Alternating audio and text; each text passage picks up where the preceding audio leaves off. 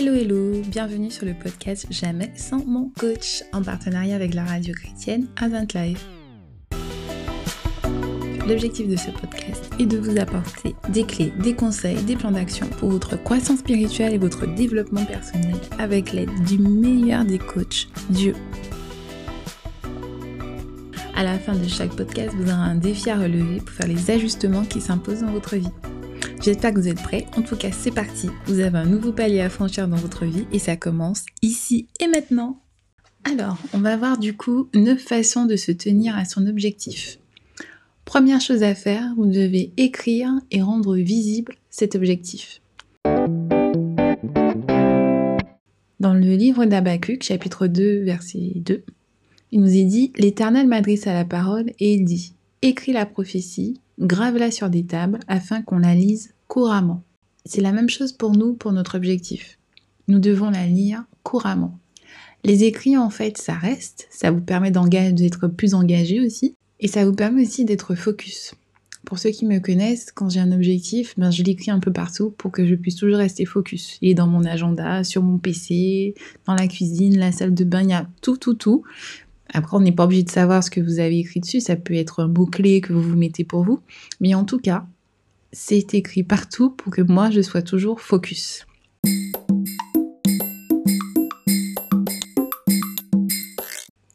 La deuxième chose, c'est choisir un objectif qui sera spécifique. Donc il faut faire une action à la fois. C'est-à-dire que vous allez choisir quelque chose, voilà, une action bien définie. Steve Jobs disait N'essaie pas de tout faire, fais une chose bien. Effectivement, quand vous voulez faire trop de choses, si vous voulez écrire, chanter, dessiner, lancer l'entreprise, faire ceci, faire cela, trop de choses, il y a forcément, il faudra vous dire qu'il y a des choses que vous ne ferez pas bien. Alors, priorisez de définir une action spécifique. D'ailleurs, un objectif, on dit qu'il est SMART. Et le SMART en question, le S, signifie spécifique. Une action à la fois.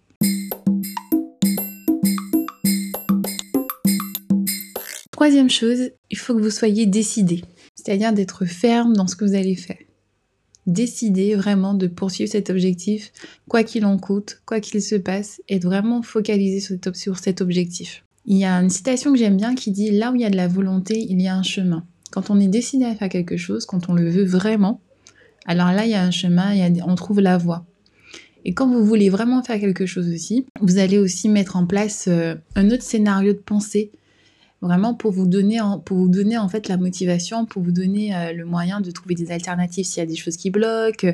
Voilà, vous allez être plus créatif, vous allez être plus enthousiaste aussi. Mais ce que je vous demande quand même de bien prendre en compte aussi, et toujours dans tout ce que vous mettez en place, c'est de toujours vous rappeler que vous travaillez comme si tout dépendait de vous, mais vous devez prier comme si tout dépendait de Dieu.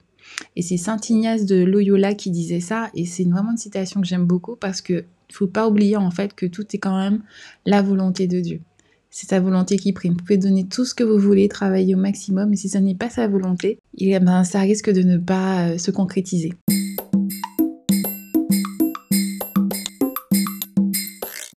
Quatrième chose, vous devez déterminer votre pourquoi. Et il faut qu'il soit inspirant pour vous on est toujours dans ce côté, il faut que ça soit motivant, il faut que ça vous donne envie de vous lever le matin, d'aller jusqu'au bout. Donc il faut vraiment définir votre pourquoi, parce que quand vous aurez des épreuves ou des moments où vous allez se dire oh là là, j'y arrive pas, il faut qu'il y ait quelque chose qui vous donne envie de continuer. Donc définissez pourquoi vous voulez faire ce projet, pourquoi il en vaut la peine.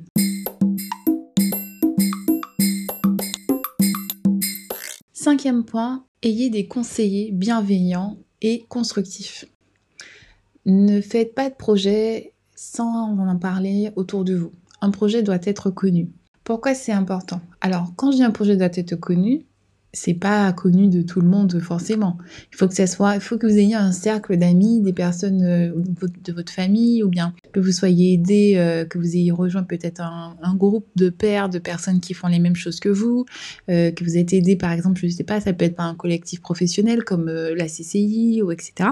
Mais en tout cas, vous devez, vous avoir des conseillers. Parlant avec d'autres personnes, ça va vous aider à aller plus vite, parce qu'ils vont vous donner des conseils, des astuces auxquelles vous n'aurez pas pensé aussi. Et c'est important, du coup, de rechercher vraiment ces conseils.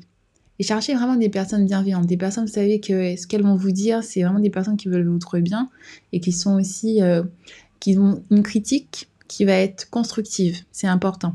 Regarde chapitre 15-22 nous le rappelle, les projets échouent faute d'une assemblée qui délibère, mais ils réussissent quand il y a de nombreux conseillers.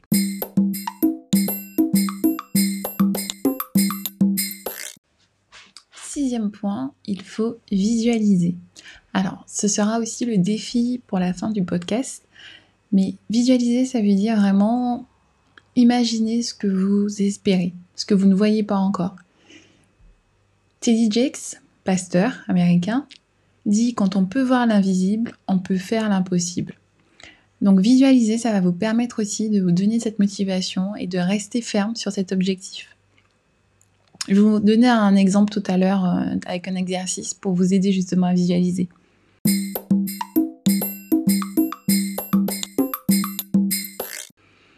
Septième point, préparez-vous pour une bataille difficile effectivement, vous aurez des épreuves. Donc c'est important de pouvoir euh, partir avec cette notion-là, de ne pas vous dire que ce sera facile. Comme ça, vous allez partir avec euh, déjà euh, l'envie de vous préparer, d'anticiper un peu. Jean 16, verset 33 nous dit Je vous ai dit ces choses afin que vous ayez la paix en moi. Vous aurez des tribulations dans le monde, mais prenez courage, j'ai vaincu le monde. C'était le verset qu'on m'avait donné pour le réveillon du nouvel an. Et je vous assure que quand on commence l'année avec ce verset, je m'étais dit, oh, oulala, ça va, ça va être une année compliquée peut-être. Effectivement, ça a été une année qui n'était pas, voilà, il y a eu des hauts et des bas. Et finalement, ce verset m'a donné du courage. Parce que je me suis dit, ben, c'est vrai que c'est difficile, mais Dieu est toujours avec moi, il ne m'abandonne pas. Et du coup, ça aide à tenir. Donc pour vous, pour tenir ferme sur votre objectif, Préparez-vous à cette bataille en vous disant que Dieu est avec vous. Et du coup, préparez-vous sérieusement, c'est-à-dire en, mettant en place déjà dans votre esprit que ce sera pas facile, mais je vais y arriver parce que Dieu est avec moi.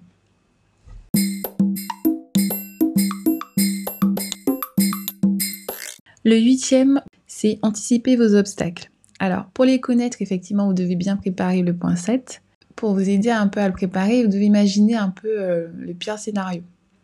Les choses qui peuvent vous tomber dessus, les, voilà, ce qu'on vous dit qui peut être compliqué, euh, ce pourquoi il faut faire attention, etc. Comme ça, ça va vous permettre de vous adapter, d'avoir un peu plus de créativité aussi. Et quand ça va vous arriver, si ça vous arrive, parce que aussi c'est une préparation, mais c'est pas sûr que tout ce qu'on vous dira qui pourrait être problématique vous arrivera. Mais au moins, vous aurez déjà eu cette préparation en amont et vous ne serez pas dans la surprise si jamais les choses se passent, euh, si jamais les choses se compliquent. J'ai pensé aux obstacles, j'ai pensé aux solutions aux obstacles et mon objectif est de réussir.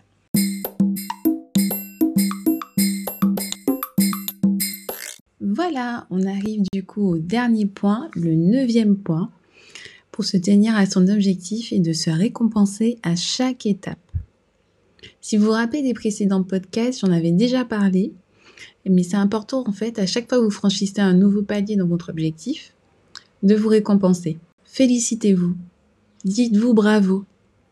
Planifiez même des temps de récompense dans votre agenda. Ça peut être, euh, ben, je m'offre un après-midi où je ne fais rien, euh, je m'offre un cadeau, je m'offre un dessert que j'aime beaucoup. Voilà, il y a plein de moyens de vous récompenser, mais c'est important de le faire. Le défi que je vous lance, donc après avoir fait les 9 points, c'est de prendre le temps de définir votre vie rêvée. Vous avez besoin de magazines, de photos, vous pouvez dessiner, ou vous pouvez peindre aussi, vous pouvez faire vraiment comme vous voulez, mais vous avez besoin de feuilles et vous avez besoin vraiment de vous libérer. Imaginez en fait que vous n'ayez aucune contrainte euh, financière, contrainte, de, contrainte liée au travail, vraiment zéro contrainte, quelle serait votre vie rêvée si vous n'aviez aucune contrainte? Ensuite, une fois que vous aurez fini cet exercice, que vous aurez mis sur le papier euh, votre vision de votre vie rêvée, prenez un peu de recul et posez-vous cette question. Est-ce que c'est si compliqué à atteindre? Bon courage à tous et puis n'hésitez pas à me faire des retours par rapport à ces défis. Si vous aviez aussi eu des difficultés, voilà, n'hésitez pas, je suis à votre disposition. Voilà, je sais, c'est déjà la fin. C'était votre podcast Jamais sans mon coach avec Lynn Mazarin en partenariat avec la radio chrétienne Advent Life. Vous pouvez nous trouver sur toutes les plateformes de podcast. N'hésitez pas à faire du bien aux autres et à nous encourager en partageant. Soyez bénis!